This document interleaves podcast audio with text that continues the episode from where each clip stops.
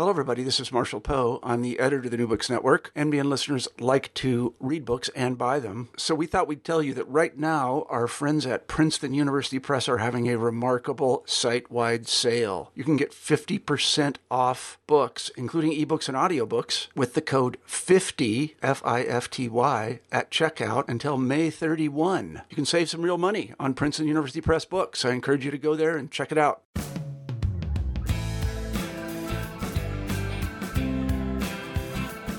You're listening to New Books in American Studies, a channel on the New Books Network. I'm Carrie Lane, a host of the channel. As someone who grew up watching All in the Family and Sanford and Son, I've long been familiar with Norman Lear and his work. What I didn't know as a young child sitting cross legged in front of the TV set in the 1970s was how prominent a political figure Lear was at the time. In his new book, The Rise and Fall of the Religious Left Politics, television, and popular culture in the 1970s and beyond, Professor L. Benjamin Rolsky makes a case for understanding Lear as a key protagonist in the culture wars of the late 20th century. As a religious liberal, Lear was committed to engaging politics on explicitly moral grounds in defense of what he saw as the public interest. Other players in the culture wars, television networks, Hollywood, the FCC, televangelists, and Ronald Reagan himself, had their own interpretations of what constituted the public interest.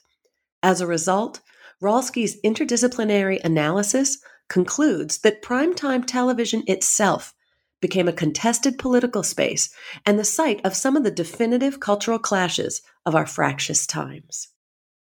Today, I'm talking with Dr. Benjamin Rolsky about his 2019 book, The Rise and Fall of the Religious Left Politics, Television, and Popular Culture in the 1970s and Beyond published by Columbia University Press in 2019.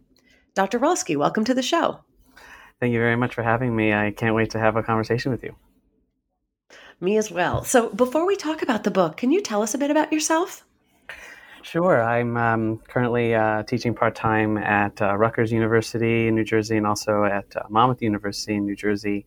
Um, I split my time between history and anthropology departments, religion departments, in this semester uh, political science, actually, where I'm teaching a course on religion and politics, which has been really, really great so far. Um, and in the free time, I'm, um, or not, I'm um, raising a little three year old with my beautiful wife. And I think she has a little Valentine's Day party later. So I'm super excited about that and can't wait to go to that too. Oh, well, that sounds like good fun. Um, I always love a kid Valentine's Day party. Yeah, that's right. so tell me, where did the idea for this book come from? So, for whatever reason, um, when I was growing up, I was raised uh, sort of by my parents on 1970s television. Uh, I think they grew up certainly with it and left a mark. Uh, so I was always kind of surrounded by shows like Mary Tyler Moore and, and MASH and All in the Family, and and eventually um, I just started putting some pieces together. I went off to graduate school, did various sorts of sort of programs and degrees, and and once I got to my uh, program at Drew, I I started to um, see sort of a bigger picture to maybe some of this individual programming. Uh, and then I was always um, drawn to sort of TV and media in general. And it kind of came together when I found out a bit more about uh, Norman Lear's nonprofit activism. Um, I knew of his TV, I knew of his kind of cultural work, but I didn't really know about his activism and his nonprofit work. And so once I found out that um, a little bit of a history of People for the American Way and where it comes from and who's involved and who the advisory boards were and just the wonderful detail and research. I ended up putting the pieces together and making an argument that Lear is representative of you know some sort of movement that people are calling, at least at, at the time maybe, and certainly today, something called the religious left. Um, I stumbled upon uh, I stumbled upon some books as well, uh, written in the early '80s that uh, talked about the sort of troubling relationship between religion and politics that was emerging in Reagan's America. You know, oftentimes written by more liberal progressive uh, people, either connected to universities or congregations or churches. Um, so the Shrivers, uh, who oversaw Union Theological Seminary at different times, wrote a number of pieces in the 80s uh, that used Norman Lear uh, as an exemplar, as someone who was giving some leadership to mainline Protestantism to try and figure out uh, what kind of America had been sort of made with the uh, Reagan presidency. And uh, in many ways, that's how the book starts, is kind of the conversation between those two men. Um, so it started biographically, and then over time, I started putting things together, and I found some material in the archive, and was able to pull it off, and I'm you know very excited about it. That's great. And so you, you mentioned that you found some material in the archives. What what were some of the most exciting materials that you found, and, and what sort of archives were you looking in?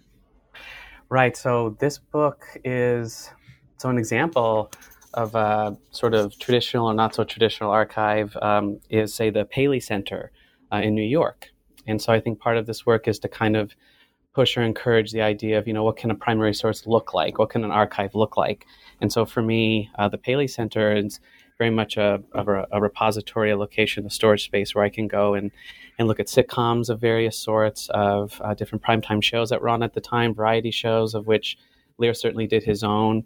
Uh, so for me, you know, having DVDs of All in the Family is itself some sort of archive uh, that you can carry around with you. You can, not many things play DVDs anymore, I suppose, but uh, if you do have something like that, I think it is a bit of an archive in that sense. And just stumbling upon the letters that that start the book, I was really taken by those. And and in particular, um, there's a text that I believe Peggy Shriver wrote uh, that had a Lear uh, endorsement, I think, on the very back of it. Or in addition to using him as a subject, he was also part of the commentary that was educating those around him as to what possible actions could be taken over or taken over against an ascendant conservatism that was tearing asunder things like religion and politics and church and state, at least in the eyes of Lear, which is why he creates People for the American Way, and even stumbling upon and knowing about the variety show uh, that People for the American Way produced and being able to visit the archives of people at Berkeley's Bancroft Library in, in California. Um, I did some work in that archive as well. And uh, so the notion of archives kind of fluid in the sense it's a traditional one where you have, you know, folders and desks and tables, and then it's also the idea of um, television and media also functioning as as an archive that historians and scholars of religion and culture can utilize however they'd like. Well, and I'm excited later to talk with you a little bit about that variety show because your book is the first place I encountered that, whereas mm-hmm. most of Lear's shows I, I, was familiar with either from, either from my childhood or just sort of being in the field of American studies, hearing mm-hmm. about them and scholarship on them. So mm-hmm. I'm excited to talk about those later. But first, can I just ask you? I, I like to get a sense of of how authors go about writing their books. Um, so, what did your writing process for the book look like? Um, how mm-hmm. do you write? Where do you write? On paper, computer, coffee shops, kitchen tables? What's it look like for you? I think, yeah, it's a wonderful question. I think it kind of depends on what I'm doing or the type of composition that I'm trying to compose or create or produce. Um, so the book is a revised version of my dissertation. So a lot of the composition, a lot of the research for that was, you know, sort of done in in either some sort of hovel, some sort of graduate housing, um, some sort of shared space. Um, I like to work by myself or listen to some music or maybe converse with someone else. So I would say most of the book was written sort of while I was in my program, and then once I graduated, defended. Uh, it was written in different places at different times. Um, so the book itself, I guess, is more traditional in the sense of sort of alone and in a space uh, where you can maybe think or listen to something. Uh, but if it's something different, say if you know the three-year-old is down for a nap or something, and I want to put a small piece together, maybe for an op-ed or something shorter, um, I'll sometimes use my phone, um, my smartphone, and and pull up um, a Google Doc or something and take a look at something that I was editing before. Uh, number of jobs that I've had, I've I've had to sort of use the phone in that way uh, to be able to work on something while maybe doing something else. Uh, so it kind of varies, um, you know, the time that's allowed, the type of composition that I'm doing. Uh, but at least for the book itself, it was really mostly composed in my in my program, um, in spaces in the library spaces, or um, I like public spaces, but not as much. Uh, but then I, I also like to have something kind of saved and on the phone, either to take notes with or to kind of work on as thoughts come to me. Um, I tend to be uh, somewhat extemporaneous, uh, although I write a lot of um, outlines out and kind of plan, but I also like to have things just kind of happen. Uh, so my process is also sort of extemporaneously um, inspired or, or, maybe motivated and I try and, uh, depending on what I'm doing, you know, get into the right space that would make that uh, best possible.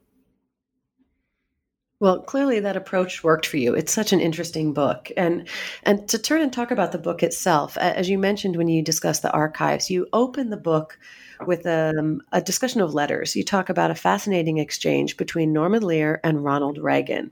Can you tell our listeners a little bit about the exchange and, and how you first learned of it? Yeah, I think I think that was something that I came upon. It was just a basic kind of search just to see what Norman had written what he had what he had produced. Uh, I was able to interview him a couple times. Uh, that's also part of the book in, in maybe a smaller way. Uh, so I was able to uh, learn about the context of that. Uh, actually, just recently, I stumbled upon um, some additional letters. Uh, he actually, they, the two of them exchanged a number of letters over time. And I believe, I don't remember exactly how I stumbled upon it. It's in Harper's, so it's a pretty widespread kind of larger vantage or venue. Uh, but I also knew that he had written things himself, and so I started looking around and poking around, and and something that was published in a in a book that Columbia edited on journalism back in the early '80s. He Norman Lear wrote something called "Liberty and Its Responsibilities." Uh, so I was trying to pool any kind of formal technical writing that he had done over the years, and his website is actually I forgot to mention that his website's a really great resource. Uh, he he collects his own work and organizes his own work, oftentimes couched in the simple sentence of "a life in the spirit," which is something that I was actually planning on using for a title at one point, and then it kind of went through different iterations, different conversations. Uh, so the letter, the letters exchanged to me spoke to a and speak to a wonderful sort of microcosm of the different renderings of religion and politics and how the relationship is understood sort of vastly differently depending on the two people talking. And and so when I broke that conversation down, it came down to really two prepositions. Are we talking about freedom sort of for religion, or are we talking about freedom from religion? And to me, those are two places that speak very much to where they were at the time and still very much where we are today with the somewhat um, unpredictable application of religious freedom and what it makes possible. Uh, so I believe, like I said, I can't remember exactly how I stumbled upon it. I think I was pulling together material on on him and his site has so many different pieces that he's collected over the years, and I thought it'd be a wonderful way of of introducing people to this this to this career. Uh, because for Lear, you know, writing to the president was something that he was raised to do. It's part of his sort of civic vision of the of the nation of the of the country. Uh, he tells stories of his relatives, you know, writing letters to the president, "Dear Mr. President," So that kind of uh, investment or belief in sort of civic engagement of actually holding uh, public representatives accountable for something. Um, and so I thought it would be a wonderful way to sort of get into a larger story. Well, and I, I really like you mentioned larger story, right? I, I like that the book is about Lear and it's also using Lear as a lens to see deeper into mm-hmm. a certain cultural moment. Um, mm-hmm. and, and your work examines the, the realms of what you call spiritual politics. Now, how do you define that term? Yeah, so that's something that I'm still sort of playing around with. So, most of the time, most studies of this period, 60s and 70s, we're talking about the rise of the Christian right, we're talking about the rise of the religious right, we're talking about Pentecostals, charismatics, evangelicals of various sorts, conservative, liberal, progressive, otherwise. Um, you know, in the one moment we're talking Jim Wallis, and another moment we're talking Jerry Falwell or Pat Robertson. So the term is a turn of phrase that's meant to kind of capture the tenor, say, of that time period of cultural contestation, of spiritual contestation. So you think of conservative Protestantism and the word spirit, you're thinking Pentecostal, you're thinking something, um, a spirit descending or a fire descending, something along those lines.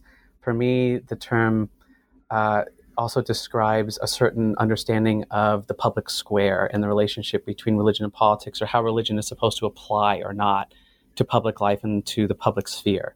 Uh, so, spiritual politics of, if to broaden it out, of religious liberalism is really Lear's sort of civil religious philosophy or understanding of how individuals are supposed to relate to one another. Uh, and also bringing in another reference just to the variety show Lear was uh, inspired by a mid century justice or judge, I believe, sorry, named uh, Learned Hand. And he includes Hand in his variety show and this recitation that, that, that talks about doing something in the spirit of. So, oftentimes for progressives, we're talking about the spirit of liberty, the spirit of justice, the spirit of fairness. So to me, I wanted to bring attention to a phrase that is giving a more, not a more textured, but a textured kind of progressive reading of spiritual and of spirit. So it's less about a, so it's more about a sense of fair play, less about the actual spirit, the spirit that say takes over or that descends, more of a Pentecostal, say charismatic vocabulary, and more in the idea of, you know, how do we create a civic space that is accessible to as many people as possible without becoming too exclusionary. And so for me, I was trying to capture that that sensibility, something being in the spirit of, as guiding a lot of what Lear and others are doing at the time.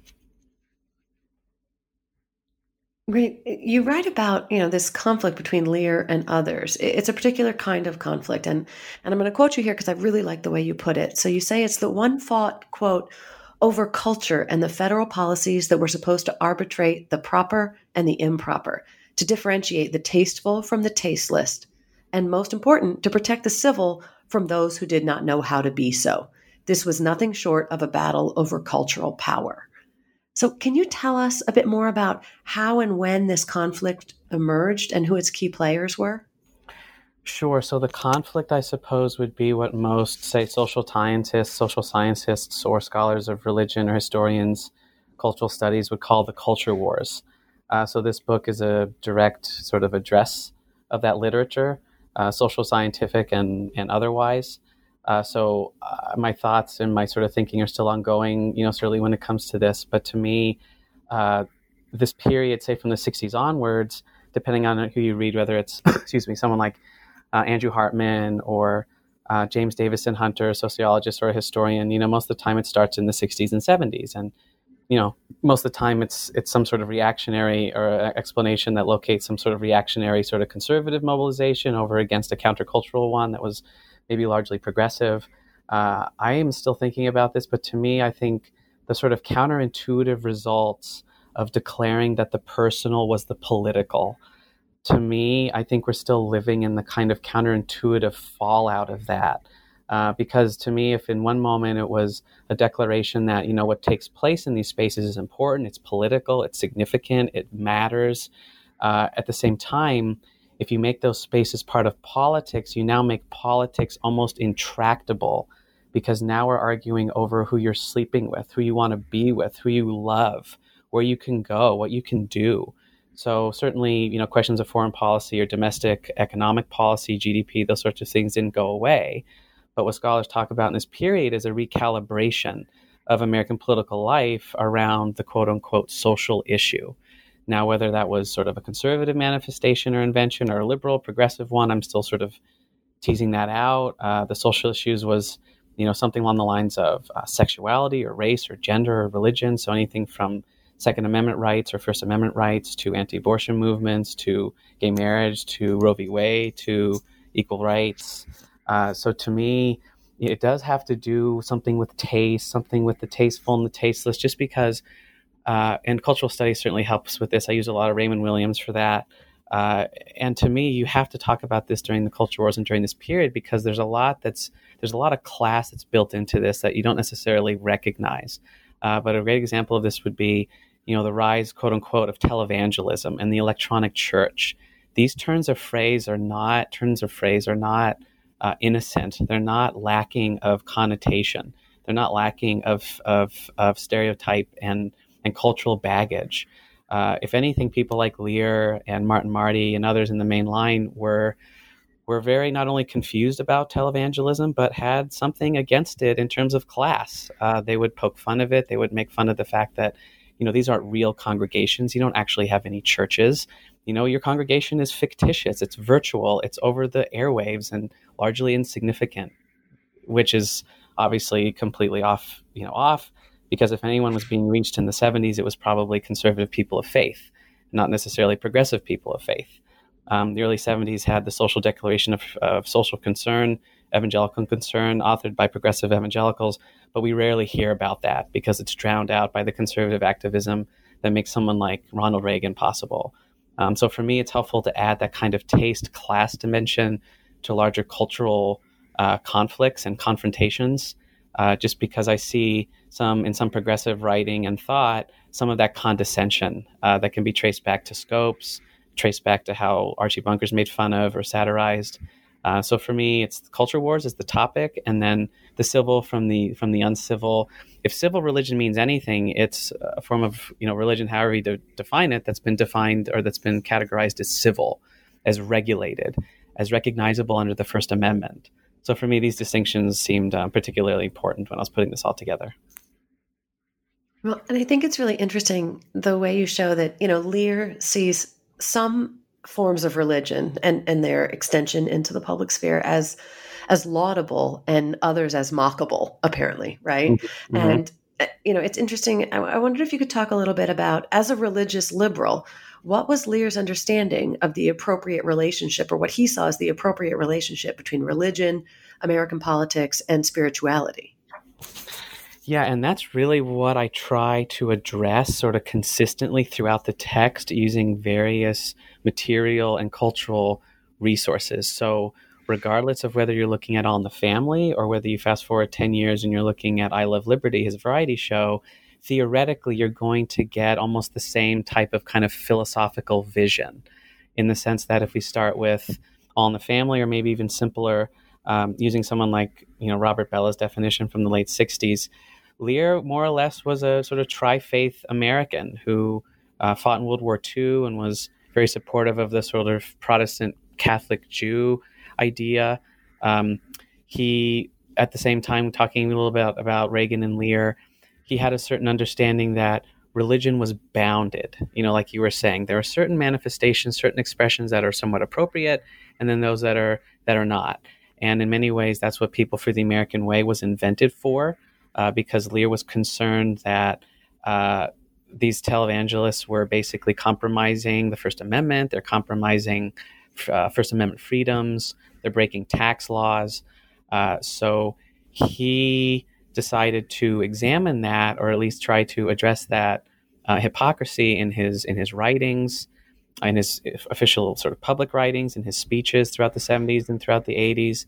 Uh, he was committed to a civil religious vision that understood conservative religiosity as somewhat of a dicey as a dicey inhabitant uh, of the public square because he grew up listening to the diatribes of Father Charles Coughlin uh, in the 20s and 30s and hearing how anti Semitic it was and how virulent he was against FDR and the New Deal. So he was shaped by these experiences growing up in New Haven, listening to the quotas that sort of shaped Jewish entrance into places like Yale. Uh, so he had he had an understanding of sort of his Judaism and religion as coming out of discriminatory instances or maybe abrasive, more abrasive uh, examples of religious intolerance. Um, so in the 70s, I believe one of the presidents of the Southern Baptist Convention said something like, God does not hear the prayer of a Jew. And so for him, he he fought tooth and nail to protect his own practice as a Jewish person or just as an American citizen, his own practice to make on the family, which he had to defend against standards and practices as his his vision of, you know, this Archie Bunker character is really destined for the dustbin of history. Archie is not meant to survive. And I think that's part of the odd sort of legacy, the ambivalent legacy, ambivalent legacy of his programming is that Archie hasn't gone away, and we still really haven't addressed why he hasn't gone away and why he's still so predominant in our public life. So for me, with Reagan, for Lear, it's a freedom from. So it's a very negative freedom. It's not a freedom for, to a positive freedom to practice. It's a freedom from. So as long as your practice doesn't discriminate or doesn't infringe on mine, then we're more or less okay, understood in sort of civil religious term, civil religious terms. If there is is encroachment, then things like People for the American Way come in and they observe. And in many ways, People for the American Way is a, was a form of Right Watch uh, before Right Watch was really invented. And I believe Right Watch is, is a product of People for the American Way. Um, so it's a very it's an understanding that requires surveillance of taking a look at who's doing what in the public sphere, and ultimately coming down to that line between for and from. Well, and I think that's really interesting because Lear is, in some regards, surveilling what's going on on the right, but he's also um, he's not just a critic, right? He's creatively producing his own television programs, mm-hmm. and and these are shows I was raised on, right? All in the Family, Maude, Sanford and Son, mm-hmm. um, and you describe these as some of the first examples of relevance programming that is television with a purpose. And I, I would love for you to talk a bit about what this new sort of programming looked like and how it was received at the time. Yeah, that's a wonderful question. So for Lear, and this is all, you know, most of the answers are sort of refracted through his understanding and then sort of my commentary and reading of it.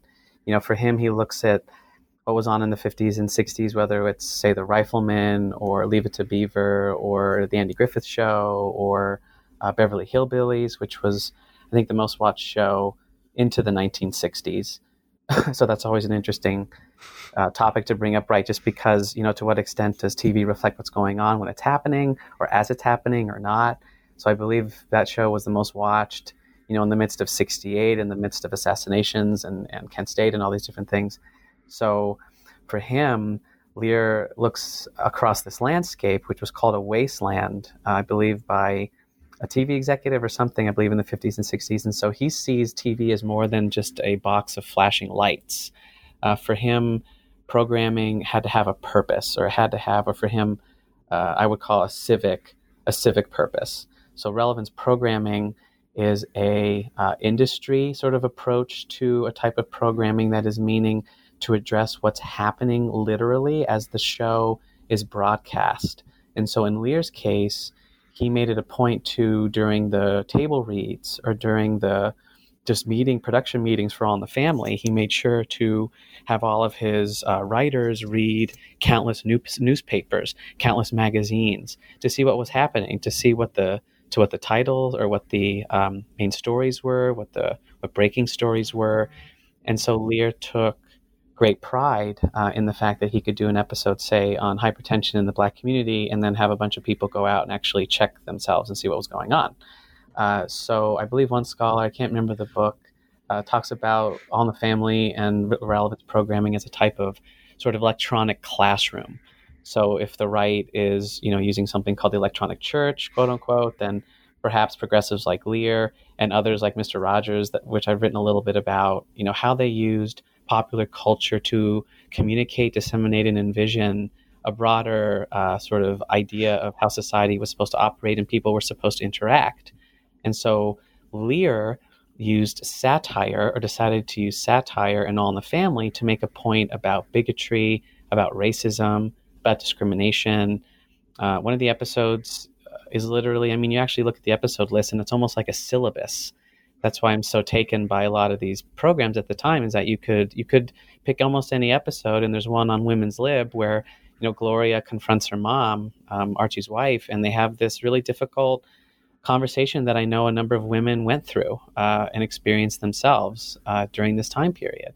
And Edith didn't really know what to say and Gloria was so upset at at, at Edith's apparent neutering or just lack of a voice within the marriage within the relationship um, so it was really a type of programming that you saw with um, All in the Family, but also MASH and also Mary Tyler Moore.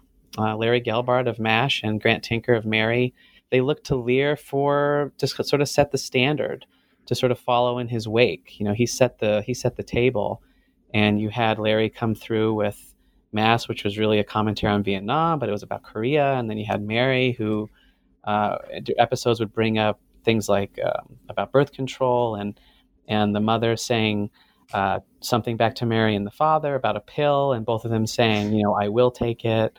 So it was really type of uh, a type of programming that was trying to incorporate what was going on at the time uh, into the show on behalf of a larger kind of mes- message, civic kind of message. And with All in the Family, it was uh, bigotry, discrimination, racism don't really have any places in this society. And we're going to show you a picture of someone who's kind of fading out but to question, but to a large extent, has that happened? And so that's what relevance programming was trying to do was to try to make TV speak to what was happening at the time. Well, and, and you argue that that relevance programming is, is one of the reasons that primetime television itself became this contested political space during this era. Um, but it, and it's not just to people creating shows, but also you discuss television networks and Hollywood, the federal government, all of these different groups that were interested in defining and protecting what they mm-hmm. saw as the public interest. Mm-hmm. So, how did these conflicts play out, and how did that affect Lear and his programming? Well, yeah, that was something that I didn't necessarily expect. Uh, so, there's a chapter where I go into the history of this idea of the public interest, which I didn't really know much about. Uh, it involves the history of the FCC. It involves really the first time that the radio waves begin to become regulated by the invention of something like the FCC. And what's you know so great, I guess, narrative narratively speaking, was at least when writing something like this, was that you know someone like Father Coughlin was someone who the FCC and those making the decisions made a lot of the rules to keep off of the airwaves. Uh, so in many ways, there's a straight line in the name of the public interest because of the way the public interest was defined. And I don't remember exactly I'd, I'd, I'd, I'd have to look, but any number of definitions of the public interest starting in the 20s and 30s include a built in notion of, for lack of a better word, religion, or lack of a better word, morality. Um, so, built into the public interest is this idea of kind of religious formation. Uh, it, I would, to be more specific, maybe sort of mainline formation, sort of a civil religious formation of, you know, religion, quote unquote, that's not too abrasive, that's not too controversial, but speaks to the whole person. Uh, so the public interest became a really important leverage point and kind of juggernaut in a lot of ways that Lear used to sort of surveil and to regulate or to keep out those who he didn't necessarily um, really have much to or have much in um, agreement with.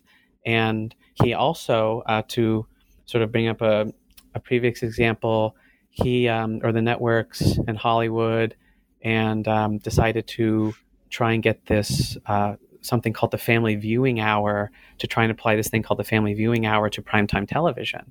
And it was an attempt of the networks to try and get rid of some abrasive um, material, maybe some violence that they thought was maybe disturbing. Uh, but then it ended up basically kicking All the Family off to a different slot.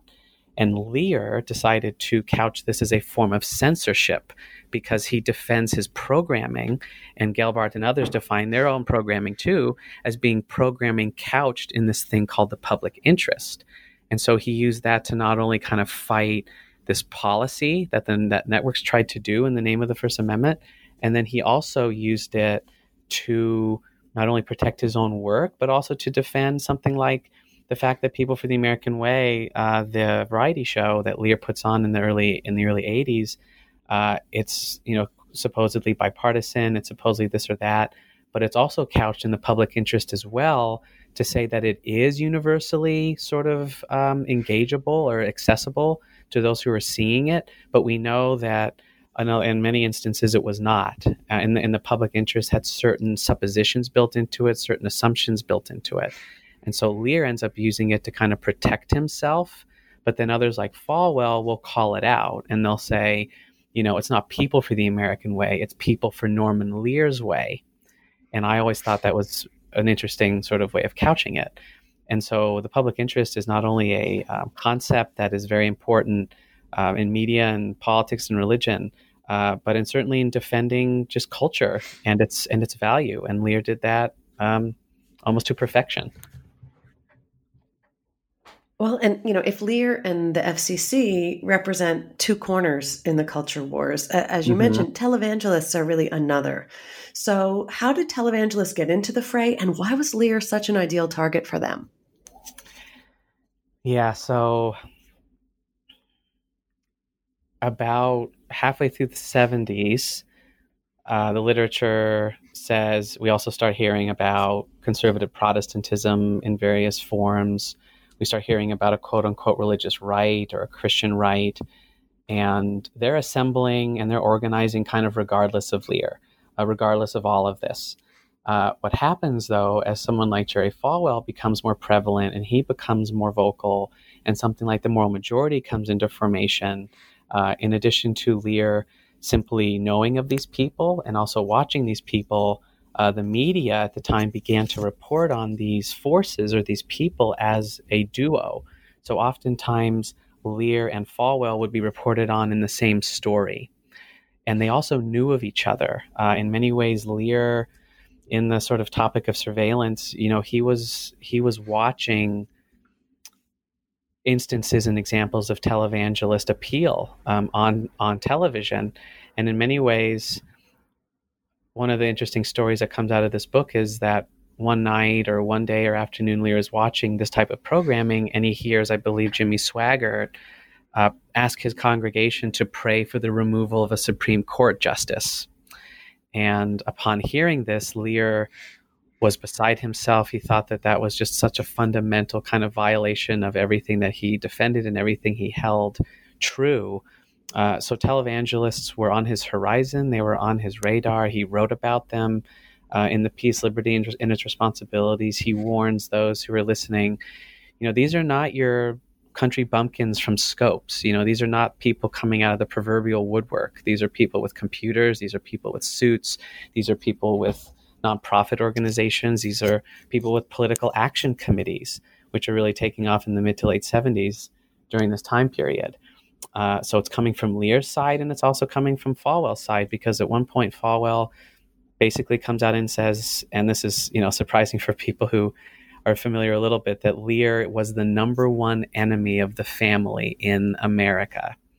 I have that verbatim from someone like Falwell. So it came from both sides, and also the media uh, was contributing to it as well, whether it's the New York Times or um, Chicago, uh, uh something in Chicago or Washington Post or op eds or anything uh, they were seen eventually to be together. And the way that you know, culture wars were taking off at the time, the more combative, the better. So even the reporting, the reporting at the time represented a kind of cultural, a tenor of cultural conflict. You know, it's one talking head against another talking head, not unlike we have um, in many ways today. So they're both going at each other, they're both aware at each other, and they're not necessarily aware of how they're being reported on together. So it's kind of happening simultaneously. Wow, that's really interesting. And it, it, makes me think about, right, Murphy Brown gets designated mm. this public enemy, but it sounds like Norman Lear was Murphy Brown before Murphy Brown was, right? This identification of, I mean, he's not a television character, but that that the images he's putting on television are seen as and discussed as this direct threat um, on the good of the people. Yeah, absolutely. I mean, I have a number of uh, letters to the editor and kind of op eds that I mean, a lot of people were really upset over the episodes that he did on Maude, where he basically focused on Maude getting an abortion. Uh, he didn't tell anyone about it. No one really knew about it. It was, I think, broadcast over the summer. Uh, so it was, um, you never necessarily knew with him, you know, what he was going to do. He kind of liked giving uh, the sort of suits, as it were, sort of a hard time going back to standards and practices. So yeah, it's all getting caught up over the screen and it's all being played out over the screen. And even people like, you know, if we are familiar, like people like Ben Stein even get in on it. I mean, I'm young enough to remember him hosting a show on Comedy Central about winning money or something, but you go back to the 70s and he's writing critiques of liberal progressive activism and Norman Lear in particular. So I just was so surprised at the different critiques and takes and where they're coming from and the very places that they're coming from, which just enriched uh, everything that much more, I think. Well, and it's interesting how those debates have, in some ways, taken on a life of their own. I, I was a women's studies minor in college in the 90s, and I've actually never seen the the abortion episode of Maude, but I have read about it dozens of times. Oh, wow. um, in, in different texts. And so, you know, it, it's something that really this debate, even when you weren't even talking about Norman Lear and televangelists anymore, the, the debate sort of um, had a resonance clearly that that carried on. Well, and, and, one of the things I wanted to ask you about, you know, as you write, Lear's political work clearly wasn't restricted to just the television programming that he put out and the critiques he offered of other forms of programming, but his nonprofit, um, which you've mentioned, People for the American Way, it's an mm-hmm. example of what interfaith activism can look like. And mm-hmm. so I mm-hmm. thought perhaps we could stop and you could tell us a little bit about that organization, its mission, and, and how effective was it? Yeah, so I'm um, still in communication with them um, trying to maybe pull something together. They're still very much everything that they were uh, and have been and always will be, you know, to a certain extent. It's an organization that's designed around sort of First Amendment protections, uh, what's taught in the classroom. So textbooks are really, really, really important to people for the American way, and also um, the relationship between religion and politics. I think uh, what's been both the sort of positive and negative is um, of something like the activism of something like people of the American way is that they have no problem publishing pamphlets upon pamphlets telling people how the relationship should be executed you know telling people what the relationship should be between religion and politics. And so they have countless countless uh, books over the years countless pamphlets countless um, moments of activism and organizing. Uh, for me and lear he um, he was going to do a movie actually. Surprise surprise. He was going to write a movie that sort of critiqued the electronic church and televangelists, and and instead he saw Jimmy Swaggart or heard Jimmy Swaggart say something about removing a Supreme Court justice, and so he decided to go in a different direction. and instead of a movie that takes forever, a, very long time, even though he had the ears of people like Robin Williams and Richard Pryor, which would have been a you know hell of a movie probably, he decided to go with a series of PSAs uh, that were uh, that took advantage of his connections in Hollywood. So they're kind of funny, a little bit corny today, but uh, a lot of the ads were just over basic things like, "How do you like your eggs?" You know, what music do you like to listen to? Uh, and so you'd watch this PSA about music, and it would have Goldie Hawn or Muhammad Ali or something like that. And the conclusion of the PSA would be, you know, the freedom to disagree. That's the American way. And so that's how it sort of couched itself. And the main PSA, uh, which I'm still kind of wrestling with or thinking about for a second, text featured a forklift driving, hard hat wearing individual like someone like Archie, and he's talking about how pastors or television preachers are telling him uh, what kind of Christian he is based on what he thinks politically. And so, if anything can kind of define people for the American way, it's perhaps the insistence that how one votes says very little about one's religion, spirituality, belief, however you want to couch it. Um, and so for him, Lear was really upset when conservative activists in the 70s started creating these means of evaluating politicians based on how they responded to particular social issues. So, how you voted on abortion, how you voted on, uh, say, whatever was happening with the Equal Rights Amendment, that you would be graded based on that. And then you would, that grade would be then given out to um, citizens to help them understand what type of candidate you were. So People was formed in a lot of ways as interfaith, as you're saying, uh, to combat this type of insidious influence on on public life, uh, at least for Lear.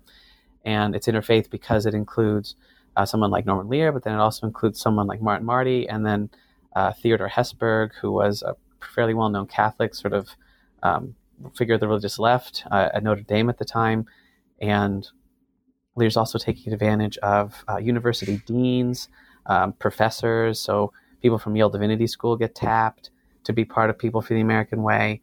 Um, so it's certainly ongoing today, uh, still doing work, still making literature, um, still going over their archives and still moving things around, which is sort of exciting for me just because it is still in sort of formation and they're still putting things together. But in many ways, it was formed to combat this type of influence on the public sphere that Lear saw as, as detrimental to uh, the First Amendment, and it also decided to uh, put on a variety show to try and rally the proverbial troops following Reagan's victory in ascent uh, to try and figure out what progressive politics or what progressive patriotism could even be about.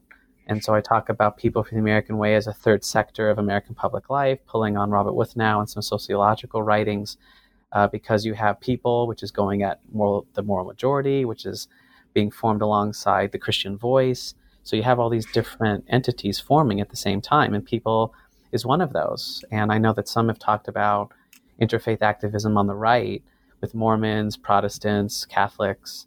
Uh, there's also, you know, certainly on the left as well with this organization. Well, you know, it's it's really interesting in you mentioned the variety show, right? That's the ABC mm-hmm. variety show, I Love Liberty. Mm-hmm. And you, you, focus on this in your last chapter. And it's interesting. I've never heard of this show, let alone watched it. Um, so I was really curious about your analysis of, of what's going on with this program. So, can you tell our listeners a little bit about what the show was like? What would they have seen mm-hmm. if they tuned into an episode? And then, mm-hmm. how did it fit into Lear's broader agenda? You, you've spoken a bit to the latter of that, but I'd love to hear more. Yeah, sure. So it was a it's a culminating excuse me excuse me it's a um it's a culminating moment uh, for the book. It's a culminating moment, I think, uh, for good and for ill. I think for something called the religious left. You know, certainly for Norman Lear. But it's basically just your run of the mill variety show. Um, if you're a fan of something like SNL or Saturday Night Live, uh, it's very much like that. It's very much like um, any number of programs today that or in the last 10, 15 years that use satire and performance and entertainment to make a point about politics. So whether it's the Colbert Report or the Daily Show or um, SNL or Real Time with Bill Maher or something, uh, it's kind of similar, but for more technical reasons or definitional reasons, it's more of a variety show. So you have singing, you have dancing, uh, you have uh, little, not soliloquies per se, but little kind of performances. You have pieces read out loud. Uh, and it was a it was a celebrity uh, filled event uh, to be uh, at, at, the very least. Uh, and so what you would have seen was, or where was um, Robin Williams did some stand up. So he dressed as an American flag and he did some stand up, which was amazing. You would see Gregory Hines do a dance number. You would see uh, Mary Tyler Moore say something about um, maybe the importance of politics or voting or something at the time the show was couched as being bipartisan. So that was on purpose because the network, which was ABC, was a little bit nervous that they didn't want to be seen as really uh, sort of encouraging or de facto condoning a particular political position. Uh, and that's that gray area that Lear always tends to navigate very well, whether it's the public interest, the idea, or what it means to be bipartisan. So, what you actually see is in the show, the notion of being bipartisan is that they had John Wayne uh, record a short piece where he talks about his relationship with Jane Fonda at the time and and how they don't really like each other, but they can still respect each other and still have a conversation. And and someone like Barry Goldwater is included in the variety show, but he's just a gigantic punchline in many ways. You don't actually learn about who he is. Yeah, and it's a it's a pattern of what progressive sort of cultural productions tend to do to conservative actors and figures. So, you know, if anyone's ever seen Parks and Recreation at all, you just think of Ron Swanson and the level of kind of not ridicule, but the level of tongue in cheek that goes along with his libertarian sensibilities. You know, ultimately, Amy Poehler is going to win out. The, the, sort of progressive liberal vision is going to trump the kind of libertarian advice of Swanson. And that's seen in the variety show with Goldwater, who comes out to just tell a punchline essentially to a gigantic uh, patriotic kind of uh, moment. But in many ways, to be maybe more particular, uh, the show can be understood as an attempt of a form of progressive patriotism uh, we have any countless books coming out now on religious nationalism. Um, this country's being taken over, it's being taken back, all these different things. But never has a progressive, I don't know, never. I mean, there's certainly been times I shouldn't maybe necessarily say that. But as far as what does progressive patriotism even look like and what does it sound like and how is it executed? So, in many ways, and you know, people still asking that sort of um, today. And so Lear took that challenge up uh, and he decided to reach out to people like Jim Henson, um, so he has this great conversation between Big Bird and Martin Sheen, and they're talking about the nature of politics and how it's convoluted, and there's a lot of debate and discussion, you know, over and against the uniformity of the Christian nation narrative that's coming from the other side of the aisle. Um, so they're they're emphasizing they're you know they're emphasizing discord. Um, so they actually reenact the Continental Congress with the Muppets. Uh, Miss Piggy, Kermit, everyone's involved, and it's it's sticky and tongue in cheek, and it's all in the sort of guise or message of you know teaching those watching how to be better Americans in many ways. And so you'd had a sketch with Christopher Reeve, and he plays a pastor, and he gets into an argument with Walter Matthau, who plays a very abrasive um, kind of colonial figure of the American colonial past, and they have this argument about religious freedom, and and Judd Hirsch is in a sketch that that he's talking about liberty and the spirit of liberty and a pendulum a pendulum of liberty with one of the thickest Eastern European sort of Jewish accents that you can possibly imagine. Um, and then lastly, it speaks to sort of um, so, so some of the shortcomings of liberal progressive sort of activism or mobilization when it focuses on race or diversity. It has the sketch of sort of angry minorities, whether it's angry angry black or an angry Indian or an angry woman or an angry Hispanic or something like that. And you had this white person in the middle, which was like Archie, and what he would say is, you know, these people are complaining, but all they're doing is depreciating my property value when they move into my neighborhood. So Lear's trying to do what he did on On the Family in a different um, genre, which is the variety show with some comedy and some fun, but at the same time remind people of what People for the American Way is about while remaining bipartisan. So it's quite a balancing act, as you can tell. uh, definitely. Uh, did people like it? It was kind of mixed. Uh, you know, some at the time called out the seeming hypocrisy. Uh, some of them found out that ABC had even helped produce some of the variety show with, I think, tens of millions of dollars. Um, so it really was, you know, not unlike many things today. It sort of broke down the middle in many ways. I think people were either annoyed at its apparent bipartisanship, but really at the same time, it's kind of subtle progressive arguments about um, a better America. Um, you know, an America that, because you know, as you remember, "Make America Great Again" was invented to make Reagan possible. You know, not someone like Trump. Um, so Lear's variety show, in a way, is an attempt to combat that sort of vision. And it kind of depended on on who you asked. And some saw through it, and some saw it as a sort of achievement of progressive sort of outreach and communication with broader audiences. How long was it on the air, and how did it go off air? Did they stop making it? Was it well lack of audience? What happened? It was just a it was just a single night. It's just a variety show, so it was just a one time thing. Oh, oh, okay. I'm sorry. I was thinking it was an ongoing series. Oh no, no, just a one time, just a like a extravaganza, just like a night of celebration, a night of, mm. you know, celebrities, Hollywood, glitz and glamour, song, singing. So yeah, it was just a it was just a special night. Okay. Oh, interesting. Well, so in addition to focusing in on, on Lear, his programming, and sort of the cultural context of that, one of the things you do in your conclusion is you step back a little farther from the object of the study to, to what sort of an intervention you're hoping this study does. And mm-hmm. so, in your conclusion, and I'll quote you here for a second, it, you write that the study of American religion currently sits at an analytical crossroads. And I wondered, c- could you tell us a bit about that crossroads and how you hope your work moves the discipline in new or different directions? Sure. Yeah. So I uh, I think that that comes out of some wrestling I was doing in I think my program and my di- in my dissertation defense, trying to sort of figure out where the field was going, um, what I was reading at the time. So, so to me, um, my time um, at Yale, I was able to take courses with um, someone like Kathryn Lofton and and courses with her and others at Yale, Tisa Wenger, Harry Stout. Uh, it was a wonderful blend of of different generations of scholarship.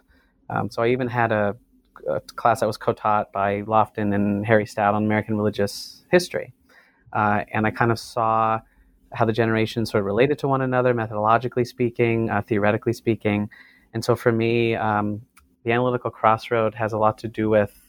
I think what the field's trying or trying to figure out right now is I think for some time we've had a lot of uh, scholars come out of history departments and have their own kind of understanding of what American religion is, what it looks like, how you talk about it a number of scholars recently, in at least maybe five years or so, have coined um, a turn of phrase, American religious studies, um, as something that they're trying to push the field in a somewhat different direction. Uh, for those who have, you know, this isn't their first rodeo, you know, perhaps these suggestions are nothing new. Um, you know, they're certainly theoretically driven. They're certainly experimental in in what is an archive, um, what is a proper subject of the study of religion, and so that's what I was really taken by and taken with um, at my time at Yale and and reading a work on someone like Oprah Winfrey and how someone like Oprah can stand in or function as a as a um, sort of a figure of a moment. And so I tried to do something uh, through Lear. And so the book hopes to you know push the idea of what's an archive, uh, what's a primary source, What's a source of historical investigation? Uh, who is a source of religious history in many ways?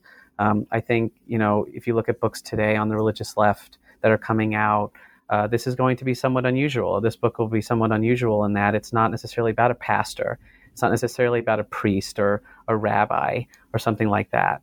Uh, a lot of books, you know, have that particular focus. This one doesn't necessarily have that focus. And in addition to being a history, even though I didn't envision writing necessarily a rise and fall, um, this b- book is also interdisciplinary. And this book is also not only is it historical, uh, but it also has some cultural and social criticism in it as well. Uh, and people like scholars like Jason Bivens have been very inspiring in that sense, uh, motivating in that sense. His book, Religion of Fear, uh, does something very similar, has a prescriptive sort of conclusion at the end, uh, perhaps even diagnoses what's happening today in our public life. Um, so, if anything, the book is pushing at maybe more um, sort of traditional forms of scholarship, traditional forms of voice, uh, traditional forms of maybe history, because uh, I certainly identify as a historian, identify as a scholar of religion, um, certainly political theorist. Um, at the end of the day, someone of, a, of an interdisciplinary training. Um, and so the crossroads has something to do with how is the field going to incorporate this push to be more um, aware of conditions, the conditions that make things possible, versus just sort of assuming things exist in their own sake and for their own sake. Some of these conversations have been ongoing. Um, some of them maybe are iterations of things in the past. Uh, I think right now, though, or at least for what this book is trying to do, is to try and say that we can that this particular topic, say with the religious left or the culture wars, needs a particular type of approach. Um, and that approach is interdisciplinary. It's aware of historical improvisation and of individual improvisation, but then it's also aware of social constraint and cultural constraint as well. So that's what I'm hoping to sort of bring to the table here is a, is a passionate voice uh, that's grounded in literature and historiography and scholarship, but then also has an eye to the future and has an eye to addressing present circumstances as well. Well, and there's so much interesting stuff going on in this book in, ter- in terms of the sources, in terms of the analysis, the topics you cover. Mm. I-, I wonder if you were to just zero in, uh, if there were one thing, if, if the reader only took home one thing from this book, what would you want it to be? Mm. I would say that, uh, so at least so far, as far as talking to people and getting a sense of reception, that uh, even though I maybe didn't necessarily intend to write a story of sort of a rise and a fall, uh, perhaps what led to a dropping off? Um, perhaps what do I, what led to that, or what sorts of things maybe contributed to it, or does that make any actual sense? So if I'm, if I want anything to come out of it, maybe a need for a little more self-reflection, a need for a little more uh, investigation of these past traditions of progressive activism, um, an attempt to try and speak to a um, maybe a party or maybe a movement that's trying to find itself. Uh, so if we're going to take maybe anything away from this, realize that uh, Lear is certainly indicative of a lot of things. Uh, he's indicative of things that in the, in the past and certainly carried into the present.